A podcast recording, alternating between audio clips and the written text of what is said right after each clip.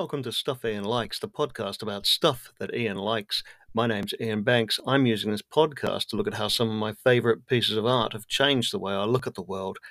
It explores how art can affect the way we look at things around us, and it's a chance for me to go squee over things that I love. I'm not going to do a deep dive into the background of each piece. What you're going to get is a brief survey of what it is, what I like about it, and how it's influenced me in my own thinking. Thanks for joining me. This episode features two things I like. The first is A.S. Byatt's 1990 novel Possession, and the second is Terry Pratchett's 2008 novel Nation. They don't have a lot in common, save for being things that I enjoy a lot, but I'm putting them together because they're both quite short pieces, and I don't think a podcast of around four minutes long is fun for anyone. I'll be doing something quite similar over the next couple of episodes as well, after which we'll head on back to the format of just focusing on one topic at a time. Let's get started. I've always liked an enigmatic, layered title. My own writing was often given titles that conveyed multiple meanings or made obscure puns, mostly for my own enjoyment, of course. Well, purely in for my own enjoyment, really, when I get down to it. But A.S. Byatt's 1990 novel Possession is just full of these layers and puns and levels and references to things past and present, and it's just in the name of it. It's a story of a treasure hunt Academic Roland Michell discovers a pair of letters written by Randolph Ash, an acclaimed and loved poet of the Victorian era, to an unknown woman. Through research and connections, he discovers that the woman is Christabel LaMotte, another Victorian poet, contemporary to Ash, but with very few actual connections to him. Roland is joined on his quest by Dr. Maud Bailey, who's a LaMotte specialist, and they soon confirm and prove the connection between Ash and LaMotte, but they're held back in releasing the story by their commitment to their work and their colleagues and friends and lovers, but mostly to the story that they're unfolding, a story that's told through letters and journals and poetry. It's an amazing story.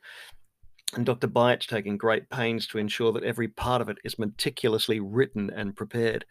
The poetry is an authentic pastiche of the period, with two distinct voices, that of Ash and LaMotte, and they all it also contains a lot of the themes and interests of the day and it's also good poetry which really helps. The modern day story of roland and maud is also compelling as we find them as torn by their situation as randolph and christabel were a century or more before them. And look if you can find two better names for a quest story than roland and maud i'd love to hear from you Anyway, for a literary historical treasure hunt, the stakes are refreshingly small in possession. It's not anything like the Da Vinci Code or Foucault's pendulum, where secret knowledge to determine the future of the world is at stake. It just concerns the reputations of two people who are long dead and how best to reveal that information, or if it gets revealed at all, and how it will affect scholarship in the field and their descendants. This is a long term favorite of mine. I first read it after it won the Booker Prize, and it I reread it as a set text in my final year at university, and I've reread it on fairly regularish intervals after that. I'm not as big a fan or follower of prizes as I once was, but they're often a reasonable judge of some kind of quality, and they ensure also that you don't have to search too hard to find someone else to discuss the book with. But what I love about it is that it's put me onto all of uh, Byatt's later novels as well, which I've really enjoyed, especially the wonderful children's book. Um, and it also set up a pattern of reading in my house I often get mocked for because quite often when I'm reading one of Byatt's novels, I've got to put them down every now and then and have a bit of a think about things, or I've got to go and look something up. So usually when I'm reading an A.S. Byatt novel, I'm not actually spending a lot of time reading an A.S. Byatt novel. But it is a story that gives you more resonance and meaning the further you dig into it and the more familiar you become with it the more you get out of it. And it overlaps and turns on its own tail. It gives clues and nuggets of meaning and provides twists and surprises. And it's full of characters that you can cheer for and cry with. It can be hard work and it can be frustrating but like all puzzles solving it or getting that key piece that makes the other pieces fit around it is a real pleasure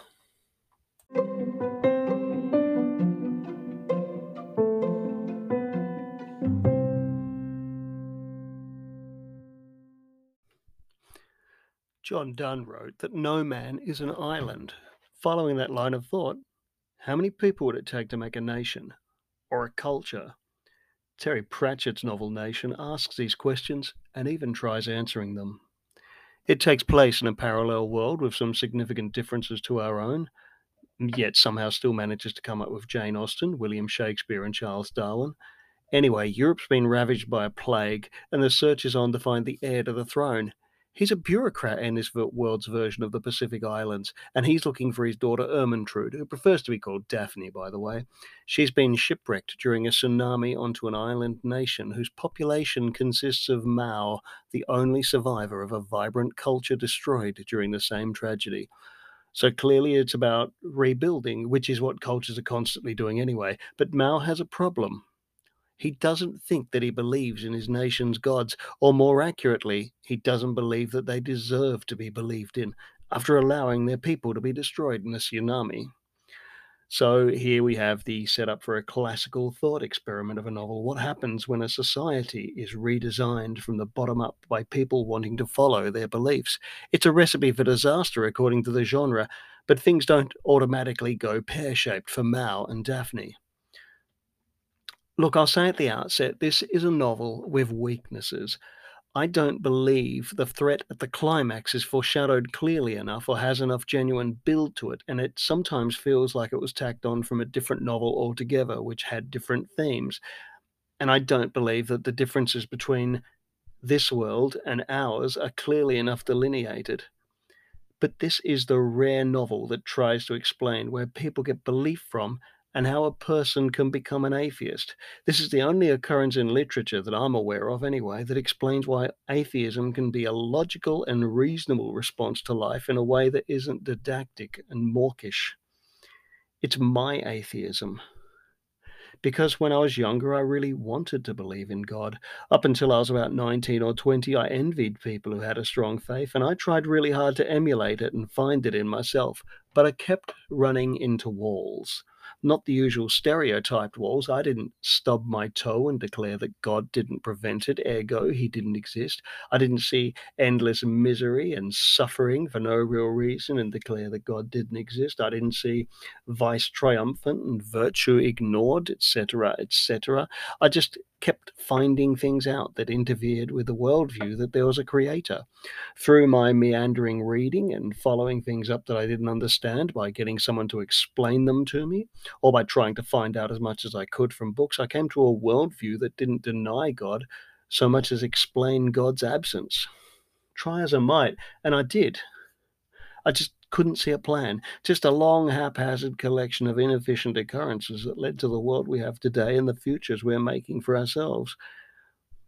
And I realized that there was no overarching purpose to my life, save what I imposed upon it, which was the big kicker because I'm not really a raging individualist. I love being given structure and told what to do. I'm a klutz, and making my own way has led to some colossal mistakes. I'd rather have a safe, easy, organized life with plans and outcomes, and religion offers that to a lot of people. But not to me, unfortunately. I don't know why. I just kept finding philosophical and moral reasons why this couldn't work, or history kept throwing up embarrassing reasons why something had happened, or that it happened before and differently to what was being related. So I became an atheist because it was the only thing that really made sense to me. I don't know about other people. Look, I've never really known about other people, to be honest, despite spending my life also trying to solve that problem. But the God shaped hole that people often refer to was filled in for me. I respect belief, but I'm not going to trust in it and neither do Mau or Daphne. They don't really stop believing in gods by the novel's end. They just don't believe that they're as important as living people, and they don't stop other people believing in them either, because that's not fair. And while fairness and justice are human inventions, they require more faith and belief to keep them going than gods do.